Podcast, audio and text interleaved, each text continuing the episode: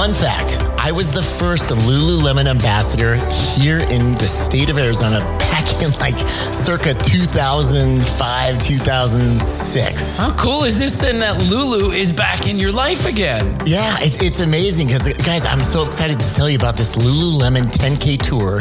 It's coming to Scottsdale, and we're going to be running it with you. Wait, wait, wait. I thought we were just promoting the 10K. I don't know that I'm ready to run this thing, bro.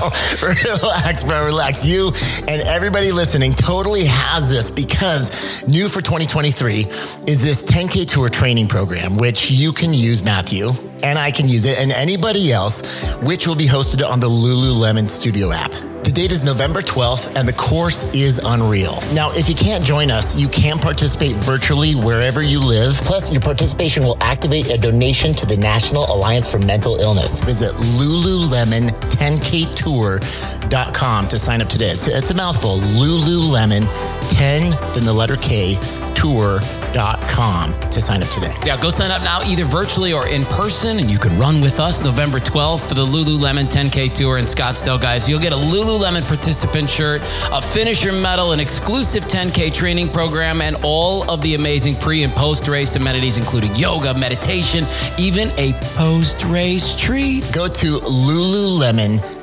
10ktour.com. That's Lululemon, the number 10, 10k tour.com to sign up right now with a group of friends.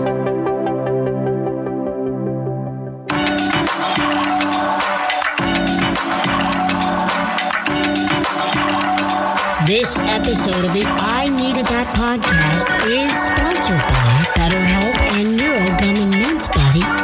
I've for some friends, Chris. Everybody's on the Neuro Gum and Mints kick. They dig it. I know. You think as, as long as they just try it, we know they're going to like it. Yeah. So they're, they're throwing a good parties. Wait, I don't think you can explain enough this little caffeine hack that you have, and the reason that I think it's such a neat thing for people to try it. Yeah, well, we were just talking about it again this, This morning. morning. I know. And here's here's the best part about it is when you understand how your body is going to adapt to any kind of formula, any kind of caffeine and theanine, etc. Um, you, you always get that amazing feeling at first for the first few weeks, and then it starts to taper off a little bit. And this is it's funny because I, I kind of I have a rotation of between like coffee and an energy drink powder. And then as soon as you said, hey, hey, try one of these Neuro Mints, it was great because I got that pick me up. Like, like when I had a cup of coffee for the very first time. Well, throw down right now. We've got a link waiting for you inside the show notes to link to NeuroGum and Mints. Uh, also, let's have uh, just a quick discussion about BetterHelp because we're getting some great feedback on there too. You and I both experienced therapy. We both have done talk therapy. We've both done other modalities. Um, give me, give me one of your biggest takeaways from talk therapy, man. It's something that you you use even to this day. Well, you know, the one thing, having literally just spoken with my therapist a week and a half ago, going through my own things, um, we have the answers inside, but we need that connection with someone else to help us find them. And that's, I've been doing therapy for seven plus years. And every single therapist, they, they just know how to ask the right questions to help us find the answers inside of us. But the thing is, I've in 45 years of my life, I've I haven't been able to find it myself. It's always been in the interaction, the connection with another human, who also kind of can understand it because they're they're not in they're they're not in the forest, right? They're they're not stuck in it, so they can step outside. They can see where my mind might be going, ask a couple questions, and give me that aha moment. And it's it has changed my life significantly. How about Isn't- yourself? Well, it's I the mean, truth, man. I just think that's what it is. They ask you the question so you can find the answers yourself. That's it. Because we all know we're never going to change anything about ourselves until we're ready to change. Bingo. And we're not going to ever be ready to change until we see it in Yeah. ourselves. Like, oh, so yeah. If you want to save ten percent on your first month of BetterHelp, we've got a link sh- uh, set up for you guys in the show notes. You can just head on over to uh, the I Needed That podcast, open up any one of our show notes, and the links there at the bottom for both NeuroGum and Mints and BetterHelp. Should we do a podcast? Well, absolutely. I needed that. There you go. I'm down for that. I think go. that's cool. Well, Chris's podcast, I Needed That, co hosted by Mathew Blades, is available on all streaming platforms, everybody. There is a direct link with the, the neuroscience of this, and it's all about goal setting. I walked away from my radio show with a year left on my contract. Again, we are talking with Rachel from season five of my show. I had a dream about you the other day where you were singing. I don't know what it was, but it you were wasn't a singing. dream. That was a, that's a nightmare. Welcome everyone to our I Needed That podcast. I am Mathew Blades. And I'm Chris Powell. This is going to be such a great episode today. Do you struggle with that NO, that no, that word, mm. that just, it's so hard to use it because you feel so guilty every time you utter no. I struggle with it big time, especially the people pleaser me. Yes. All right. Well, that is exactly why we're going to bring in our guest today. She's going to help us think faster, decide quicker, feel better. And we're all going to be like, every time somebody talks to us moving forward, be like, no, no, no. Yes. Bring it on. I am so excited about this. How are you this morning, my friend? I'm good, buddy. How you doing? Yeah, it's, uh, so we're recording this episode on what is in here in the States is uh, Labor Day, September 4th. Yes. And uh, so it's kind of a chill day, right? The kids are off school. Everybody's doing their own thing. It was a breeze driving to your house today. It was like almost nobody on the road. So yeah, I'm good. And here we are. We're about to do, do some a deep dive into neuroscience and understanding some habits, and of course saying no, and talking about stress and how to improve our lives. Like it's a, it's a, it's a great day for this. I think so. Yeah. So, anyways, we're to get to name that tune with our guest. We'll get our deep dive a little bit later on. But why don't we bring her into the mix right now? You all right with that? yes. All Let's right. go. Look, Chris, I typed out an introduction for you. Do you Oh want to use gosh. it? Well, yeah. You know what? I think I think it would probably be awesome to let everyone know how amazing our guest is. Go for it. and, And how knowledgeable she is. So Go for it. Yeah, Nicole. She's got a uh, bachelor of science in neuroscience and a master's of science in organizational psychology. And she will be releasing her very first book, Rewire, which is the neuroscience of a good life in May of next year. So May of 2024. So everyone put your hands together and please welcome Nicole Vignola. Thank you so There much. it is. There it is. Yeah. We're all very excited that you're with us today. How are you, Nicole? Where are you, by the way? I'm really good. I'm in Madeira, Portugal, which is just an island off. It's actually off Morocco, but it's closer to Morocco than it is to Portugal. But it's a Portuguese island. Why do I island. want a vacation there and I've never even heard of it? I, I just know, I right? immediately. They call it Europe's Hawaii. So if you do come, you should absolutely come. It's volcanic mountain, uh, so you can go from sort of like sea to mountain within 20 minutes. It's it's amazing. So technically, you're closer to Africa than Europe right now. Exactly. Wow, that's cool. you and your geography are blowing me away, man. Yeah. It's kind of sexy. You know all that. I think of Morocco. I mean, that's that's like northwestern Africa, right? So that's that's really cool. I mean, right. just Portugal, that's cool. Not to mention the Hawaii of Europe. I mean, that's Yeah, that's, That's a neat. That's, that's a that's a neat way to say it. That's a neat way to it say it. So you're into neuroplasticity, and y y I just want to understand so badly what you do. Uh, I have a little clip that I want to play from one of uh, the videos that she posted on her Instagram account because I think it's a great place for us to jump off. Yeah, Is everybody comfortable with that? All right. So listen to this. This is something that I grabbed from Nicole's Instagram page uh, just a couple of days ago. So if you tell yourself that you're having a bad day, your brain will go through the entire day to try and find reasons as to why that statement is correct. In the same way, the things that we repeat to ourselves, so things like I'm not worthy, I'm not good enough, I'm not smart, I'm not attractive, your brain will then go through your entire life trying to find reasons as to why that statement is true.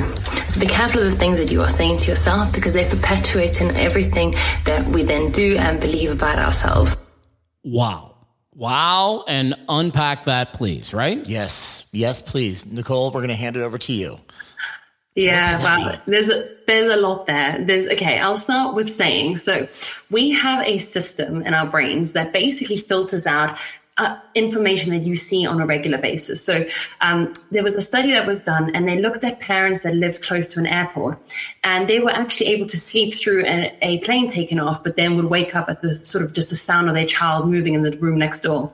So their brain had learned to detect that the sound of the airplanes is not important, but the sound of a child scuffling is important. So it was actually filtering that information out so that they wouldn't even pay attention to it, right? So this system basically like i'm watching you guys right now but there's also images in my periphery. My, my eyes are still bringing that information in but my brain is saying that you guys are important right now not the periphery. In the same way that i'm important to you right now not whatever's in your background. I, I don't know what's in your background but you know what i mean. So just like that you, you're paying attention to my words but you could also probably focus on like the background noise if there is any. So you know i can sometimes hear chickens and if i wanted to i could kind of like zone in on that and lose track of what you're saying saying, that tends to happen with people quite a lot. So that's the reticular activating system. It kind of filters out information all of the time so that we don't get overwhelmed with everything that's going on around us. It's another reason why when you have a really messy house or a really messy room, it can actually be uh, increase your anxiety because your brain is still bringing that information in. It's having to work harder at filtering it out. Okay, okay so, so oh, go, go, go ahead. I'm sorry. Yeah, so I was just going to say, when we then say to ourselves something's important, like our body image or we say, I'm not worthy or whatever it is that we're saying to ourselves, we will go through the whole day trying to prove ourselves right. So have you ever kind of like gone to buy a, like I'm actually talking about this in my book. It's so weird. This is the exact topic I'm discussing right now. Oh, so this is really weird that you brought it up. I was like, oh, you're my mind. but, you know, if you ever wanted to buy a royal blue BMW, you never really see them around until you decide you're going to buy one. And then all you see is a royal blue BMWs, right? Have you ever, right. can you resonate with that? 100%. Yeah, we've all done that. Yep. Yeah. So that's your brain saying that this is important. And now all of a sudden you're like, oh, I see them everywhere. So there was always the same amount of, you know, blue BMWs. You just weren't paying attention to them until then, because until then it wasn't important to your brain. So if you say to yourself things like, I'm not worthy, I'm this and that, your brain's going to find ways to prove that statement to be true. So we have confirmation bias. Huge question here because so much of our audience that's listening that is their struggle. They say, I'm not worthy. I knew I couldn't do it. I, I can never change. I'm stuck like this for the rest of my life. What's yeah. the first step they can do to, to change that, that constantly running program in their head? What do they do? Well, firstly, I think a lot of people, when they learn that their brains can change at any age, so not just when we're younger. So a lot of people believe that once you get to the age of 40, 50, 60, they're set in their ways. But actually, plasticity is, um, every, is, is ever sort of going until even into older age. They're actually looking at therapeutic uh, treatments using neuroplasticity in individuals that have dementia. Now, it's still sort of uh, you know quite new, but it's it's a potential therapeutic sort of treatment for this because if we can induce new new synapses, we can potentially undo the amount of neurodegeneration that is ongoing. Um, we can't replace neurons, but we can create new synapses to ensure that there is still communication going on through the brain. So once you've lost a neuron, it's gone. Um, so understanding that is already like great because people kind of go, oh my God, I can change. Yes. Like that's step number one. That is it's the belief. Incredibly you can't even do anything about it. Yeah. Exactly. So, you know, I, I talk about it all the time, but I still get comments saying, oh my God, the brain can change. And I'm like, oh my God, I'm still, you know, people are still learning about this, which is great. So that's step number one. I think step number two is starting to pay attention to, again, like we're bringing it back to attention. What are you paying attention to? So a lot of the times we operate on, it's called automaticity. So we do things without really thinking about it. The way you make your coffee, the way you brush your hair, the order that you do things, it kind of just happens. And it's the same with behaviors and patterns, uh, especially behavioral ones, uh, habits as well. So, you know, you often see kind of like parents uh, or children mimicking parents uh, and vice versa. But um, you know, I, have seen it before. I look at my mom and I'm like, oh wow, okay, I can see why I do what I do. yeah. so paying attention to these things means that but through self-correction we can start becoming more aware of the things that we're doing and what it is that we want to change ensuring that we're not sort of perpetuating these beliefs as well so you know starting a day with I'm fat or I'm this or I'm that because the rest of the day your brain's going to try and prove itself right. So you walk into a coffee shop and maybe your body language is kind of like turned in because you're self-conscious. The barista kind of doesn't want to make you feel awkward, so they kind of look away and then you perceive that as, oh my God, they do think that I'm unattractive, you know, but it's probably had nothing to do with that. That your brain's going to interpret it as that.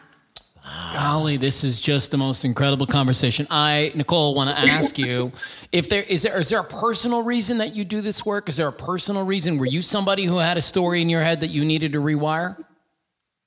Yeah, I think I did. So I, I come from a pretty difficult background. Uh, my father had schizophrenia. My stepfather was an alcoholic.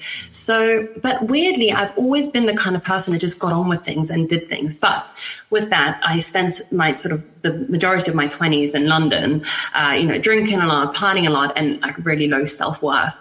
And when I started studying neuroscience, I, I was also sort of going out with a cocaine addict. And for three years, I kind of I changed my perception when I realized that I was letting it happen rather than it happening to me, right? Mm-hmm. And that's when I sort of, there was a lot of self inquiry like, why did I allow this to happen? Like, how low was my self worth to allow this to continue on for the, you know, majority of three years? And I actually um, sort of uh, flunked on my um, medical school exams be- because of the relationship. So I was kind of like, okay, I need to reassess this whole, whole thing because, um, you know, so I guess I, I spent a lot of time learning why I had these kind of like deep rooted beliefs and patterns that I was repeating. So, yeah, there's definitely an element of the journey that was uh, inspired by, I guess, my own story. But um, yeah, I, I just I'm fascinated with the brain. Uh, since I was young, I've always been like, why do we do the things we do? You know, with my father, um, I was kind of like, why does he behave like this? Not kind of like, how can he behave like this? This is awful.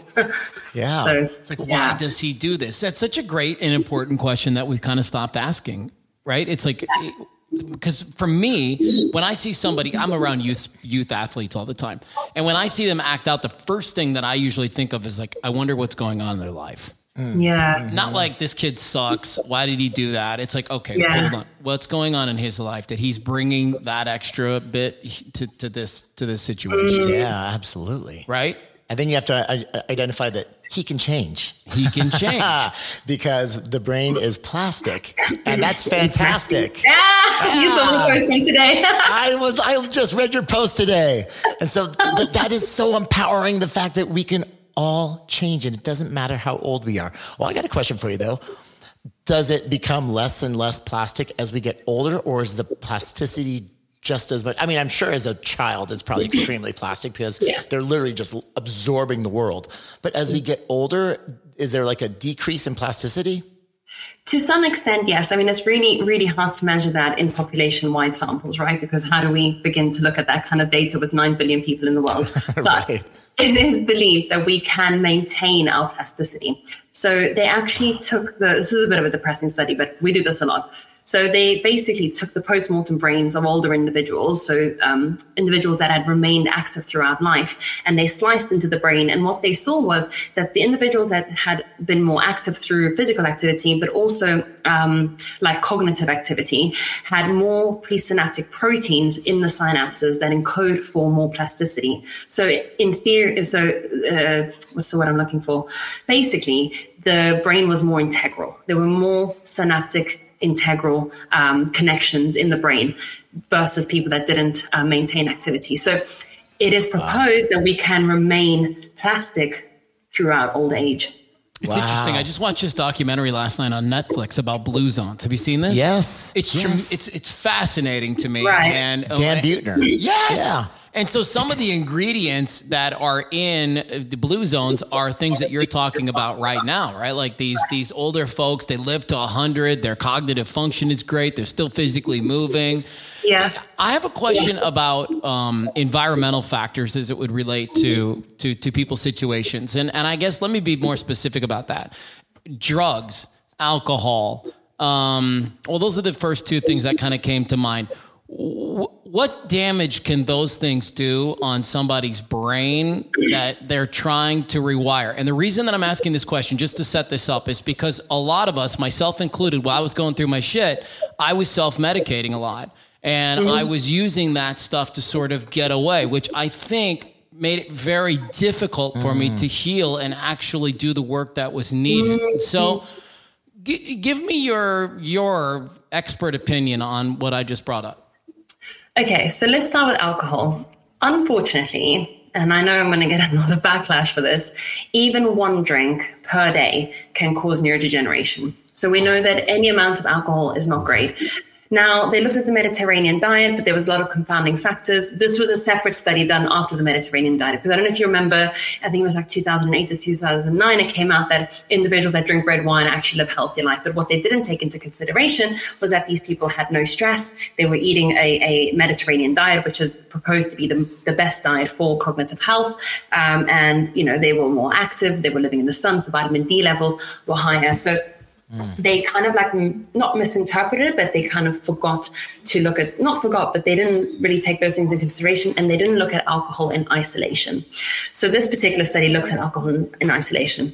Now, in terms of what I actually wanted to say, you know, on the previous topic that aligns very well with, with what you've just said actually, is I think what happens with individuals, not I think, I know what happens with individuals, is that as we get older, if we don't remain active, our dopamine levels go down and they do anyway. So, you know, you, you're both active. I'm very active. So it's probably, I'm probably going to be active through my 60s and 70s. My mother in law, she's amazing. She kicks my ass at tennis every week. That's awesome. I will beat her at some stage. She's 62 years old. I'm like, Slow the time's down. coming. One day you'll smash her. Yeah, yeah.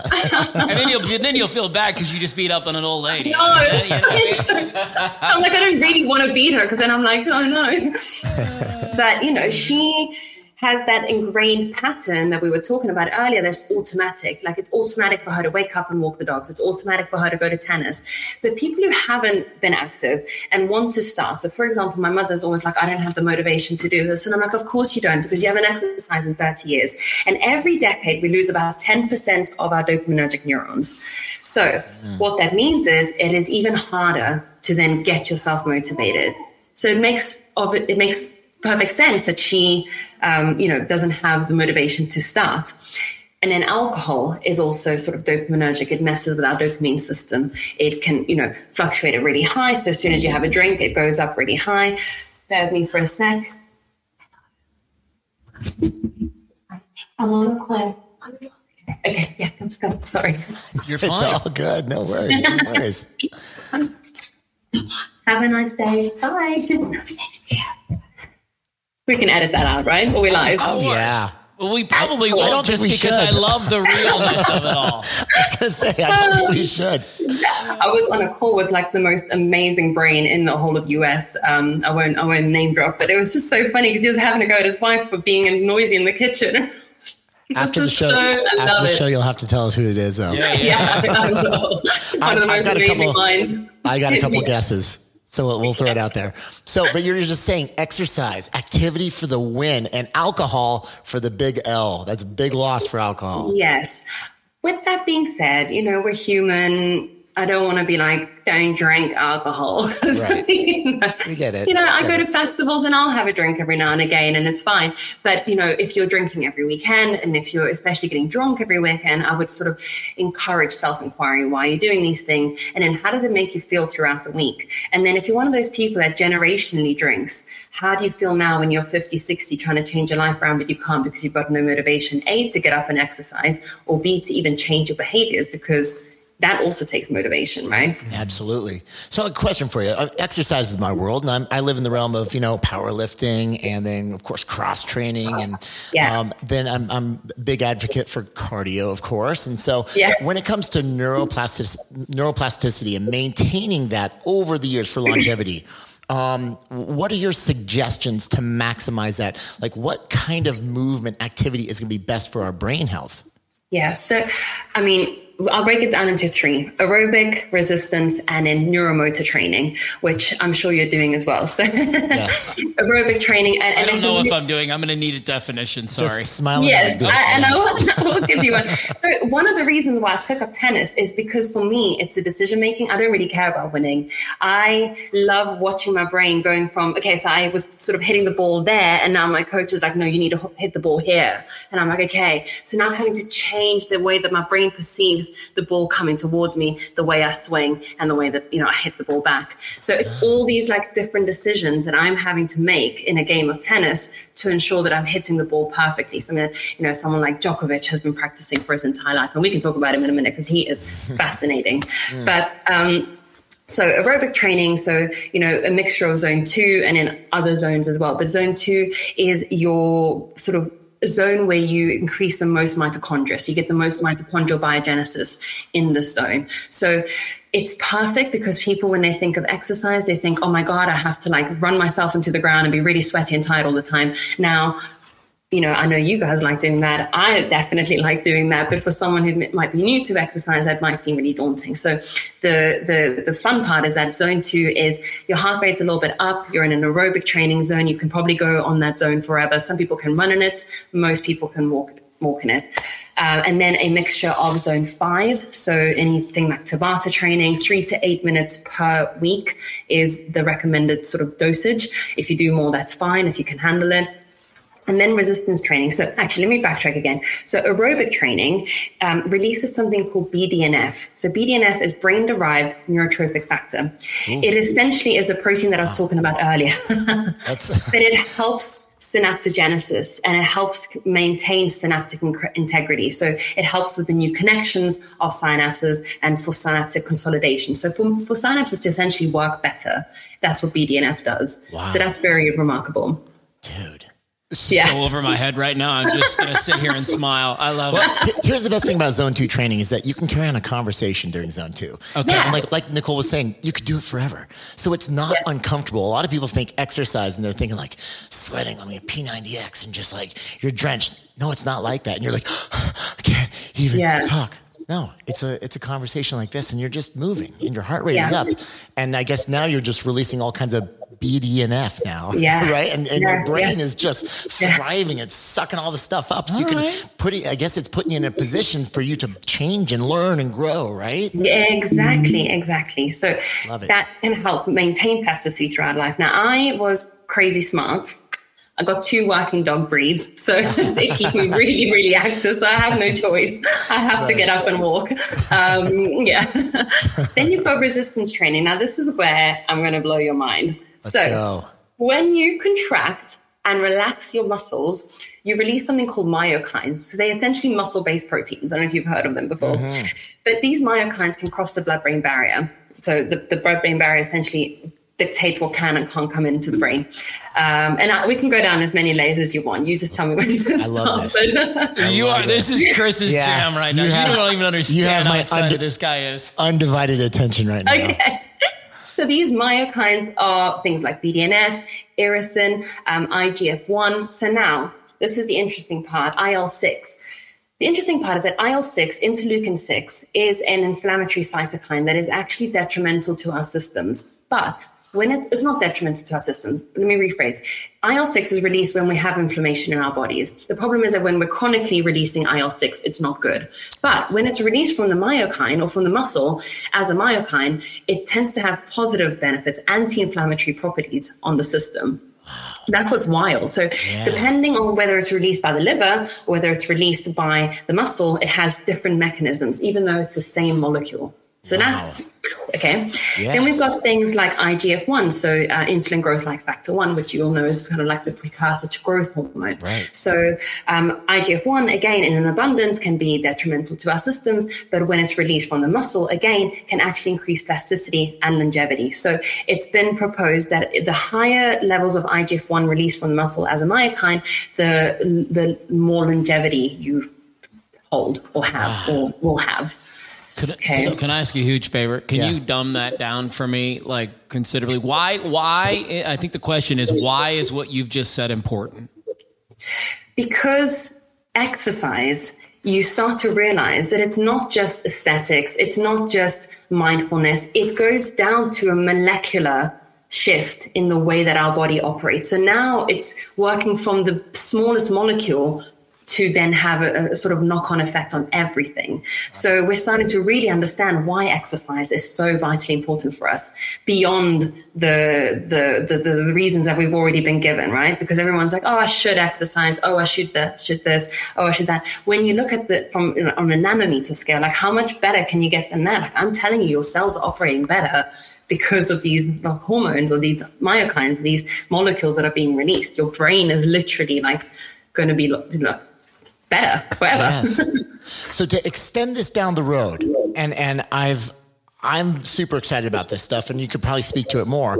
But to take everything that she just talked about with the myokines, the IGF one, and BDNF, and everything, when you are going through resistance training, is it true that there's a positive correlation? I don't know if there's causation, but a co- correlation between the, the, amount of muscle mass that you have yes. and resistance training and um, brain function, brain function, and staving off Alzheimer's and dementia. Is exactly. this true? Yes. So now let me relay this back to disease. One of the biggest underlying themes with major depression, Alzheimer's disease, is low levels of BDNF. Parkinson's, we're looking at um, low IGF 1. So these myokines have, have been implicated in diseases, in neurodegenerative diseases. So that's why it's important for us to be you know pushing our muscles to the point where we're releasing these myokines so absolutely right now um, sarcopenia, we know we can talk about that. So that is the loss of muscle mass in the legs. They've correlated again, Chris, you're right, that the more muscle mass predominantly in the legs, the better brain function you have. And in the we, legs. Isn't that wild? Yeah. Yeah. Don't largest, skip leg day. Largest muscle group in the body.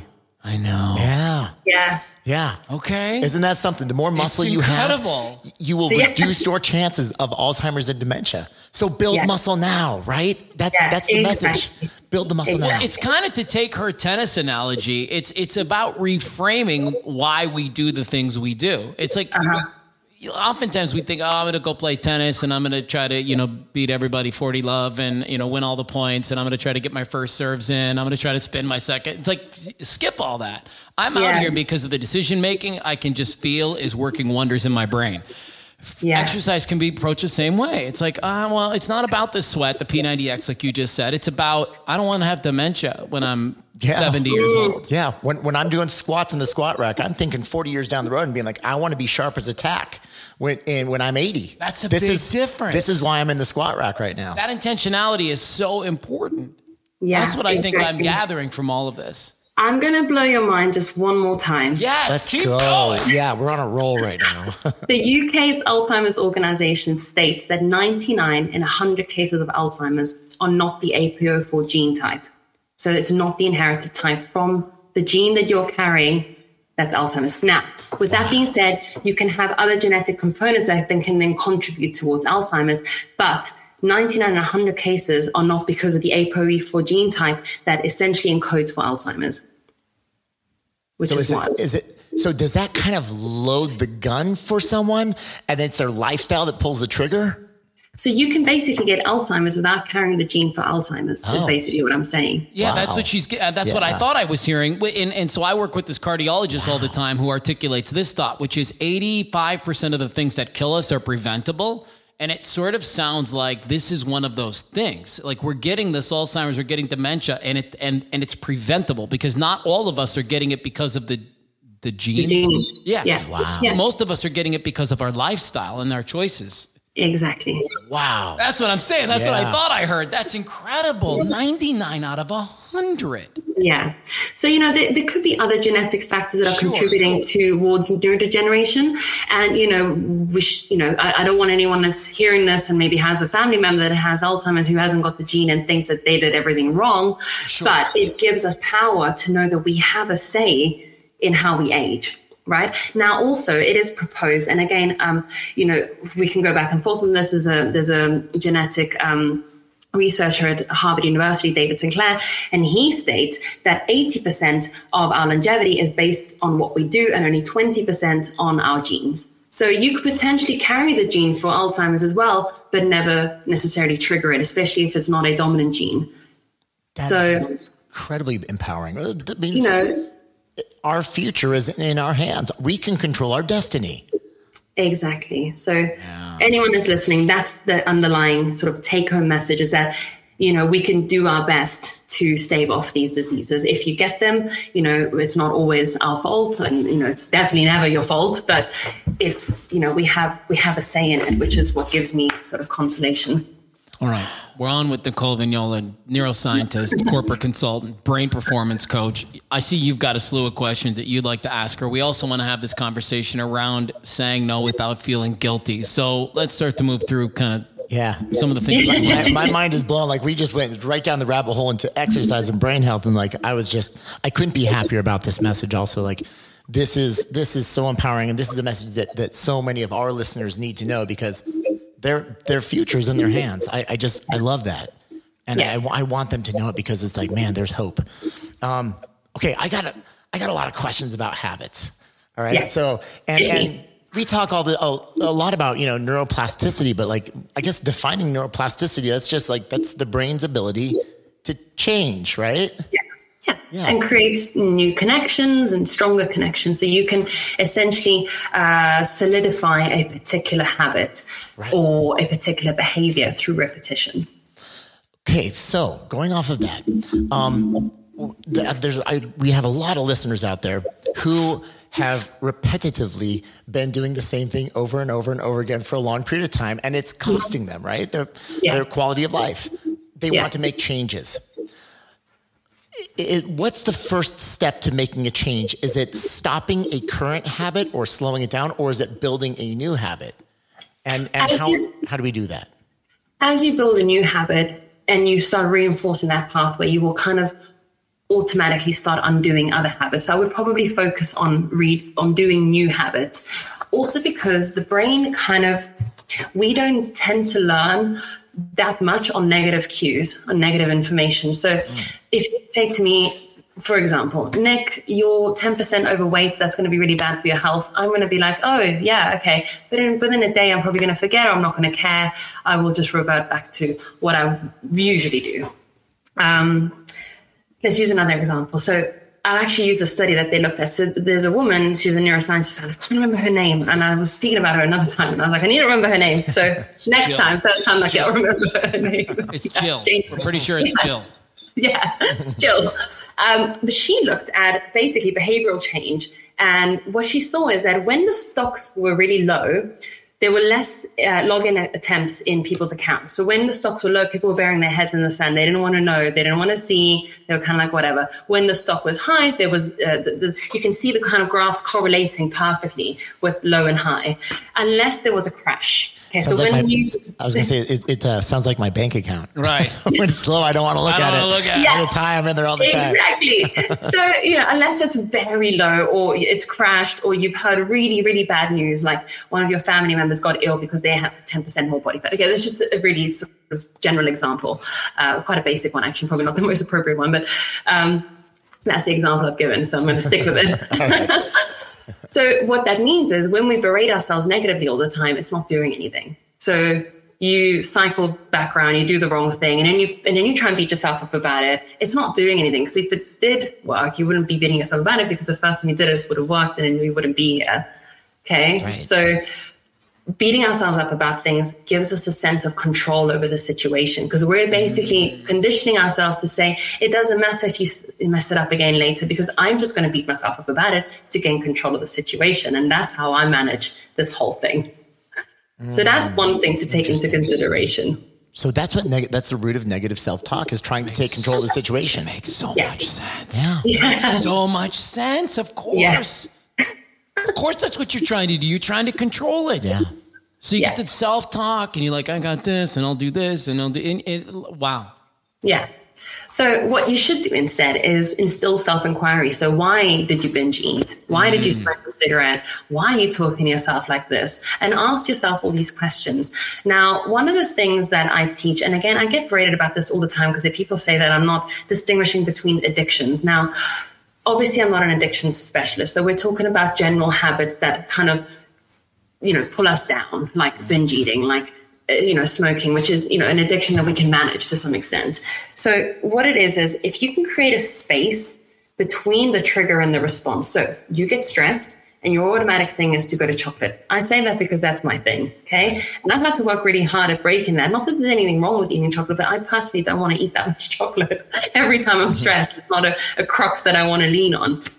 So what I've started doing is using that trigger to then re- remind me to do something else that's positive. So what I started doing is the physiological sigh.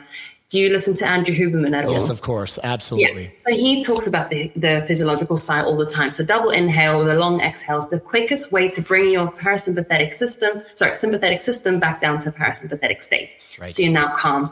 So now the thing that I'm supposed to be doing that's negative, I actually use that as a cue to remind me to do something positive. Now, if you do the negative thing anyway, like eat the chocolate, instead of beating yourself up about it, you can say, okay, do you know what? I did that, but that's fine. I'm now going to do the physiological sigh because then you're adding something onto that pattern and you're dismantling the way that the neurons fire because you're saying, okay, this th- trigger leads us to something positive in the end. So now we're reshaping it. Brilliant. That is absolutely brilliant. So no matter what, even if you act upon the the so there's a trigger and you still act out in the behavior that you don't want to do, you should Yeah. still go back and do the behavior that you do want to do because that's is that's the more we can fire that, Yeah. it's going to eventually start to create that neuroplasticity, right? Exactly, because eventually you'll also have that trigger, which is going to also remind you that you're going to do the negative thing, but it's also you you will remember that you also do the physiological sigh, or you drink water, or you say something grateful. I don't know, whatever your positive thing is, it's you, you'll still be reminded of that. So then you go, oh, okay, I've just thought about this particular thought that I'm not worthy, but Nicole said if I do the physiological sigh, that's something positive. Now you're merging this trigger and the response as something that's positive. I love it. This Okay. has 10 million uses. Oh, 100%. Yeah. And then Yeah. they say like the neur- neurons that fire together wire together, right? That's uh Exactly. yeah. And so the thing is, that I, I, I guess if you just sandwich them all together, eventually you're going to get that the favorable one. What you want. yeah. All right, what else is on your brain? Where to start? He's looking over at my list. I had so many. But I was just going to questions for you. say, neurons that fire apart wire apart. So if you stop berating yourself, you will eventually stop using that as your negative loop that's in the background all the time to your life. Because I know people that you know walk around ruminating about themselves all of the time. All the time. But that can change. You know. That is so cool. Just one thought at a time. And I love what you said about getting curious about why am I doing this thing? And, Yeah. and and again, back to 10 million uses. Like let's just take an everyday average example. You're in the middle, you're having a killer morning, and you and I have talked about this before. You're having a killer morning, you're doing your work over the boat. All of a sudden, an email comes in and it freaking derails your day. It- Yeah. It's like some some somebody had something to say, it didn't jive with what you wanted, and now you're like, my day is ruined. How do Yeah. you how do you you know massage your way out of that situation from your standpoint? Yeah, definitely for me would be like the physiological sigh. It's kind of like what I go to now. Um, obviously, I get my days where, um, you know, I, I, today I was just like, I'm trying to get a mortgage and it's just, uh, anyway. And I was in that situation where I was like, ah, That's stressful. Stepping, yeah. Stepping away from it a little bit as well can give us that distance so that we can come back to it with a less emotional brain. Because, um, so it was interesting because I was actually driving home, and when we drive or when we walk, or when we run, or when we cycle, the sort of imageries in our periphery are moving past us. It's called uh, forward undulation. You're moving forward into the world. What that means is that your eyes are actually doing this. You're not doing it on purpose, like you're not actively doing that. But that lateral eye movement actually deactivates the amygdala. It's one of the reasons why EMDR therapy. Have you ever heard of EMDR therapy? I've, I've done it. Yes. Exactly. So what it does is because that, so it's called the frontoparietal network that basically governs the movement of your eyes is in competition with the amygdala. It's the same way that you can't concentrate when you're anxious and stressed. You tend to deactivate the amygdala when you're engaging in things that are more executive, like driving, like writing, like thinking about problems. Okay, so they work in tandem. You're amazing. Hold on. How many people out love there how right now? mind-blowing you both are. You're amazing. How many people out there listening right now are like moving their eyes back and forth, trying Right. to calm down? So giving yourself a little break just means that you can normally come back to it. And I'm like, okay, the mortgage guy didn't send off my paperwork last month. It's been Yes. six weeks, but it's fine. We're in Madeira and we're living in the sun. you know? Just physiological sigh and move your eyes back and forth, and you're good. Yeah. I love it. Wow. One of my favorite guests we've had so far. No disrespect to everybody oh. else who's joined us, but I this is this is unbelievable. I'm taking so many little of the like the, these gold nuggets, and I'm totally going to apply them too. For me, it's Everything, solidifying mm. a path that I'm already on. that. Yes. That's what it is for me. It's solidifying a path that I'm already on where I'm challenging myself to say, why do I do these things? Stop that, break that habit, start new play. You know what I mean? This is what I love about this conversation. It's completely solidifying that.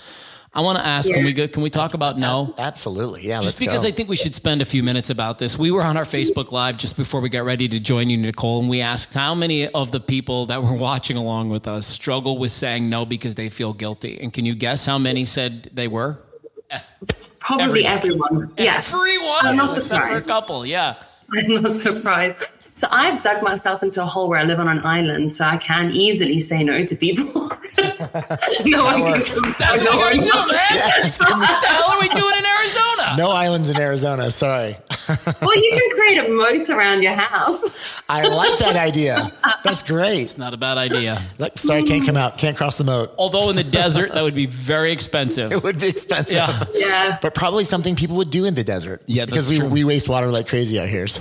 I love it. I love it. All well, right, I'll so- begin by saying that I don't have any children, so it's easier for me to say no to people because I only have two dogs as my children. So um, that's that's one thing. No, so- I mean, saying no is is a skill. Firstly, you know.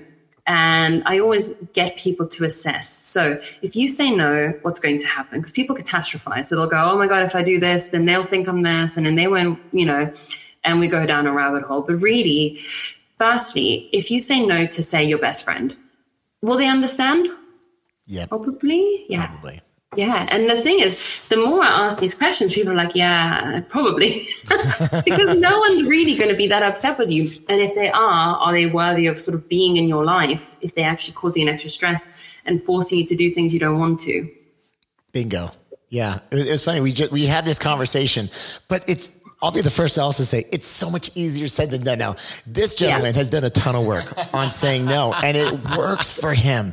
And he can say no to someone, and they're like, "Oh no, I, I totally understand." And he can say no and leave the whole engagement with both parties like totally great. And me, Yeah. I'm a I'm a people pleaser, so it's like I really struggle with it. Like, like you were saying, I ruminate. What happens if they don't like me? What about you know? What if? What Yeah. if? What if? Um, Yeah. I mean, Catastrophize. You've said that a number I- of times on our podcast. I do. though. Yeah. I do. Yeah, and I mean, you know, when I uh, I go through phases where my Instagram kind of like picks up and it, like the algorithm just goes a bit crazy and then drops me down again. And in those times, I get a lot of requests, I get a lot of messages, I get people asking, like begging me, please, can I work with them? And in the beginning, I would feel really guilty that I would ignore these people. But, you know, I, I can't reply to everyone. I was so burnt out. I was like, is this life? Yeah. especially the first time it happened because I was kind of like new to Instagram. I was like, oh my God, is this just what my life is going to be like now? like turning people down, not replying, feeling guilty that I've ignored them. And now, uh, you know, sometimes I ignore some messages that are quite desperate and I'm just, I just, I can't sort of bring that onto my own, you know, things platter because if my health isn't okay, then how can I expect to, you know, help anyone else? I also have an automated email. So I don't know if you've received it, but it kind of says like, thank you so much. If you don't hear back from me, please assume that I'm ever so grateful, but I can't. Um, so that's kind of like, Do you? I have one set up on mine. Do you have one set up on yours? No, I need one. Oh my God! Go Yeah. through yeah, go through Meta and you can set the whole thing up. So when people what? hit you on the DMs, you're like, yeah, hey, I got it. Just want you to know I'm, I'm gonna read it and I'll get to it when I can, if I yeah. can. And it's so interesting because my partner, he once messaged someone famous, I can't remember. And this it person Chris replied, Paul? Yeah, yeah, it was. I can't remember who it was. It probably probably one of you two. And he he said, and the, the guy replied saying thanks, and he was like, oh, okay, cool.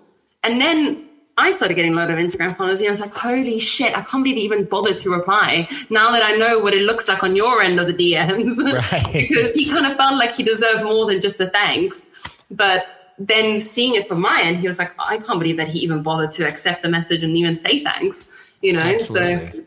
But, but Um, t- and, and let me say really quick, we're talking about social media specifically, but people slide into your DMs all day long when you're at work. They come and they bug you. They come to your desk. They ask you to do things. Yeah. Your your kids ask you for things. Your family members ask you for things. Your friends ask you for things. So it's not just this literal sliding into your Instagram DMs. It's- people yeah. are sliding into our direct line of sight Yeah. all day long. I'm glad Yeah. you brought that up. Nicole, how Yeah. do you manage that? Because you're brilliant. You have a lot of answers. You can help out a lot of people. So how do you deal with your circle coming to you? Because Yeah. if you spent your whole life simply helping them, you wouldn't be able to help anybody else. Yeah. yeah. So I would say one of the best ways to do this is rehearse the line that you're going to say. Ah. Because when we're caught off guard, we're kind of like, oh, uh, mm, and then you revert to automatic, which is people pleasing, right? Mm-hmm. So you haven't rehearsed that. So mental rehearsal is a really good way at being able to then put into practice what we've been thinking about. So Take if notes. you I'm totally. I'm not being rude. I'm literally writing this No, down as a So, reminder to you know, myself. if, if you practice your boss or your colleague or whoever, you're probably, I don't imagine you two have bosses, but, um, or you, you're self-employed or do you have a boss? We we are self-employed. Yeah. yeah, yeah, okay. So, but someone's still sliding into your life, asking for things. If you don't practice it, you'll probably be like, uh, uh, startled. Yeah, sure. And you're like, why did I That's, say that? that's exactly verbatim what I say. What? Uh, yeah, sure. Yes.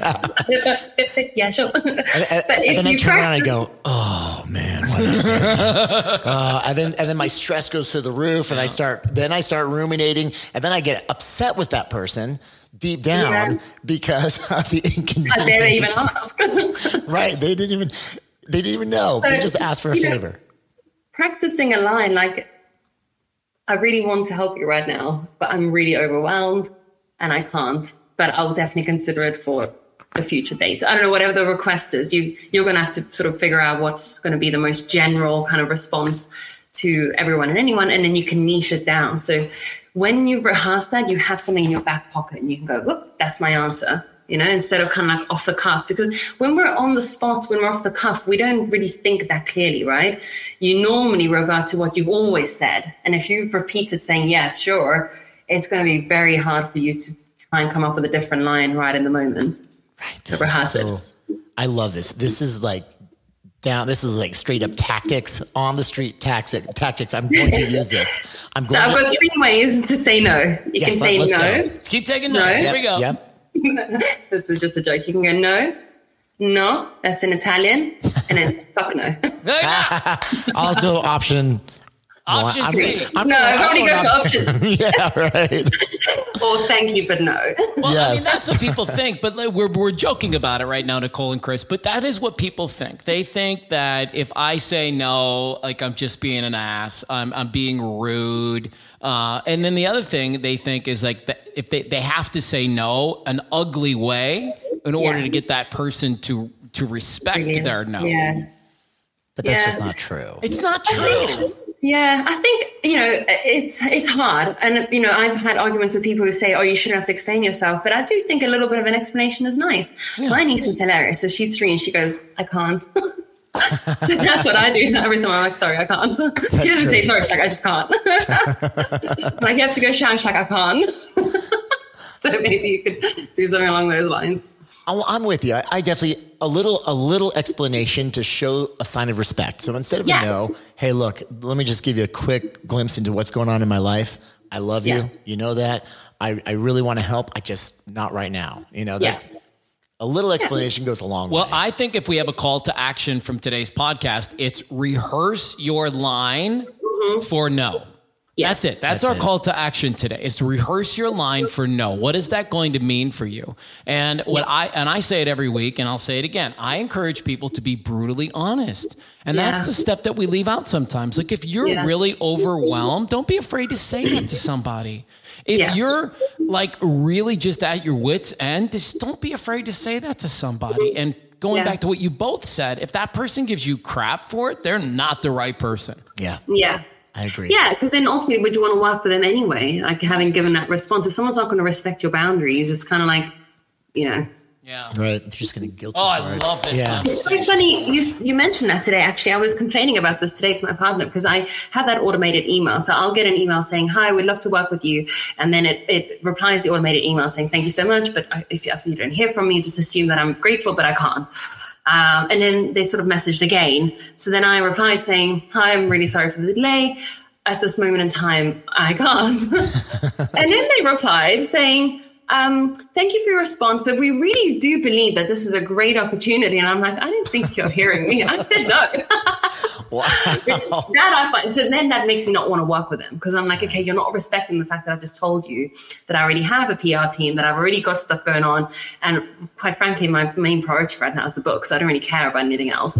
Uh, and they just, yeah, just so no. Yeah, that's so fascinating because there is that fine line between persistence, right, Yep. and then just be, like completely disrespecting somebody's boundaries. Yeah, Yeah, absolutely. And I think that's a clear sign that you don't want to work with them though, because imagine when you if you actually have a relationship with them, like a partnership, they are going to be they're just going to bulldoze you. Yeah. And yeah, Yeah. force Yeah. their agenda. All right, any more questions, or can we have a little fun with music? Let's have Nicole. You ready to have a little bit of fun? Oh, okay, okay. I'm on the spot. right, we've got a little game. It's called Name That Tune. Uh. It's it's because music is one of our favorite things, and it sounds like it's one of your favorite things too. Uh, if we it. were if we were to ask you a question like, which has been your favorite concert you've ever attended, or what's the last album that you downloaded on one of your streaming platforms, what would our answers look like for you, Nicole? Um, okay, so last concert I went to, ooh, I went to a concert. Um, the girls were Larkin Poe. Don't if you've heard of them. Not. A blues band. Oh my god, I was like this the whole time. They were amazing. So they're two sisters, and one of them like just jamming on the like you know electric guitar, and the other one singing. They're just amazing. I was literally like, Larkin wow. Poe. Wow. Okay. well, Yeah, do- and Poe. So they're they- from are they Nashville. from- oh, Nashville. They are from Nashville. Wow. Yeah, Cool. Yeah, yeah. All right. Well, listen, I don't know what Chris has planned for you, but uh, here is here is song number one for you All right. on Name That Tune. You only get the opening like five seconds. Oh god. Okay, here we go. I do know that you like country. I wouldn't even say this is necessarily in the genre of country, but it's it's it's it's kind of towing the line. Okay, we'll put it that way. Okay. All right, here, just Okay, here we go.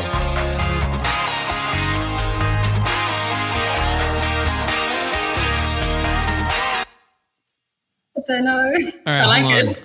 Do you know it? No. Should I keep going? Oh, yeah, no, Okay. hold on, stop. You can actually stop. I think it is Sounds is like it? Shania Twain. It's not Shania Twain. It's a newer guy. It's a it's a, it's not Florida Georgia Line. Is it Jason Aldean? No, it is Florida Georgia Line. It is Florida yes, Georgia Line. It is Florida Georgia Line. Yes. Keep playing I the don't song. think I know them. She said she doesn't know Florida Georgia Line. Oh, They haven't crossed the pond yet.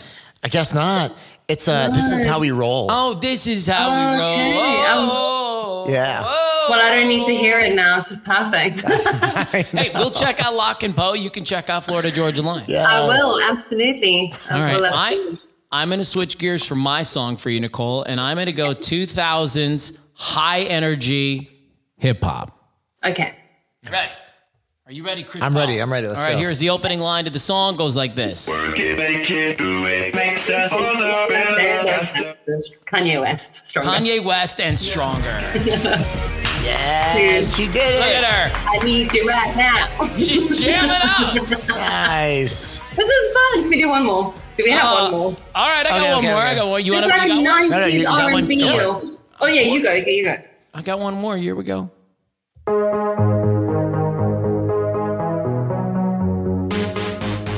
La la la la By the la way. Um, Lady Gaga. And Bad Romance. yes. No. Oh, oh. No. Ma, ma, ma, ma. It's um poker face. Poker face. Poker face. There. Well, I get told that I look like her. I was about You to do? say that. That just totally dawned. As soon as he started playing, I was like, "Oh my gosh, you do look like Lady Gaga." I've met her. Stefani Germanotta. That's her. That's yeah. That's her Yep, real name. Stefani German. That's Oh, right. She's like my absolute goals. I love her. She's she's nice. Italian. Yeah. Yeah. Is she? Yeah, she's Italian. I knew. Yeah. Um, yeah, it's it's crazy. You and her look very, very much alike. Good. Do you think you should be like my long lost twin? Who knows? Yeah, your skin is a little darker than hers, and Yeah. um, so it would. But but yes, from a facial feature standpoint, and like your cheeks, your chin. Yeah, You- you're you right. Yeah, that. you guys are sisters. In fact, let's declare it right now: Nicole and Gaga are related.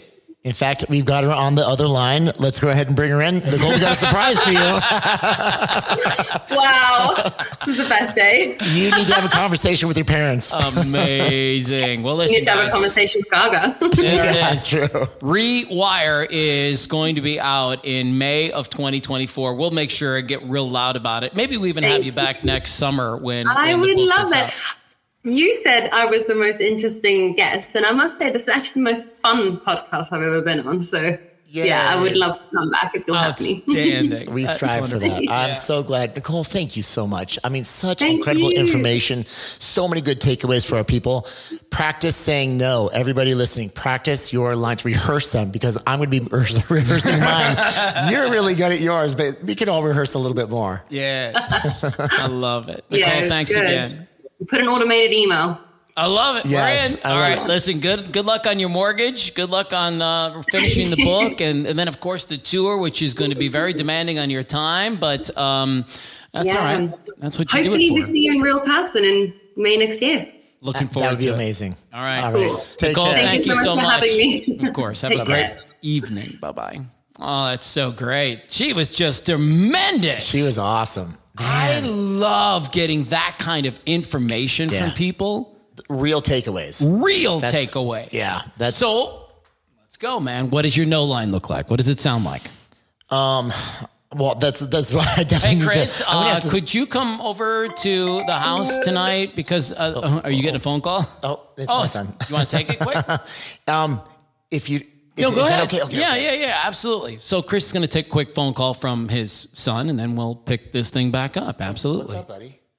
Hey, are you at a meeting right now? We're in a podcast. Oh, I'm sorry. Yeah, here, say say hi to Mathew. Hey, really what's quick. up, buddy? Hi, hi Mathew. Hey, we've got a couple of minutes. We're just recording, so if you guys need to chat, go for it. Okay. Are you, All you- right, no, you- it's fine. I, I can ask later. okay? Um, I, t- I tell you what. Do you want me? I'll just call you as soon as I'm done here. Oh, oh, you- Do you want to do you want to play Fortnite when you're done? I would love to. I'd love to. Get, dude, give me give me ten minutes. Give me ten minutes, and I can jump on. All right. Love you, buddy. Mm, Bye. See, I'm so glad we took the phone call. this kid was like, "Can you play Fortnite with me, Dad?" And I'm like, and I, I, I literally looked to you like you're my dad. Yeah. And, and Mathew's like, 10 minutes. I was like, okay, I'll do it in 10 minutes. We'll wrap this sucker up, man. Listen, guys, we got to go. Chris has got to go play Yo. Fortnite with this kid. I got priorities.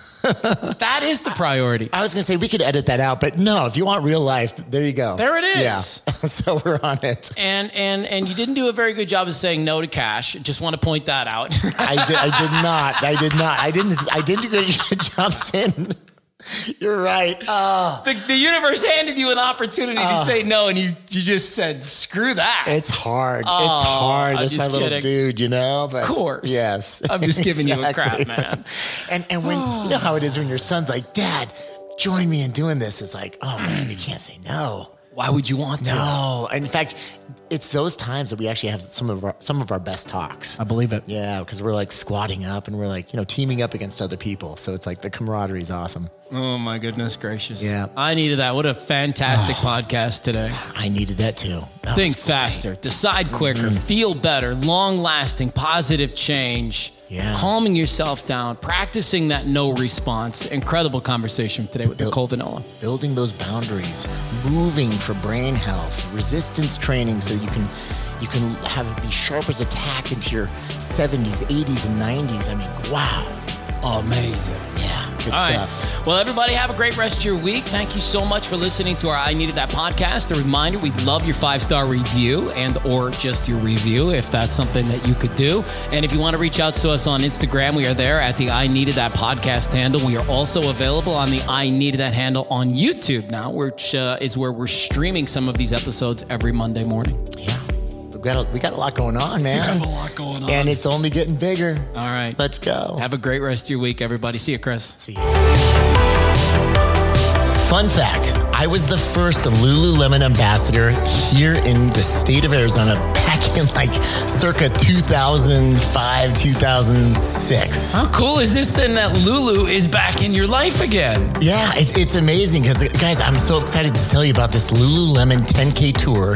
It's coming to Scottsdale, and we're going to be running it with you. Wait, wait, wait. I thought we were just promoting the 10K. I don't know that I'm ready to run this thing, bro.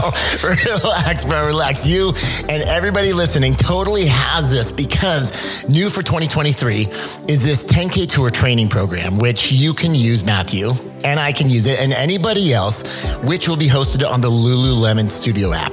The date is November 12th, and the course is unreal. Now, if you can't join us, you can participate virtually wherever you live. Plus, your participation will activate a donation to the National Alliance for Mental Illness. Visit lululemon10ktour.com to sign up today. It's, it's a mouthful. Lululemon 10, then the letter K, tour.com to sign up today. Yeah, go sign up now, either virtually or in person, and you can run with us November 12th for the Lululemon 10K Tour in Scottsdale, guys. You'll get a Lululemon participant shirt, a finisher medal, an exclusive 10K training program, and all of the amazing pre and post race amenities, including yoga, meditation, even a post race treat. Go to Lululemon 10ktour.com. That's Lululemon, the number 10, 10K tour.com to sign up right now with a group of friends.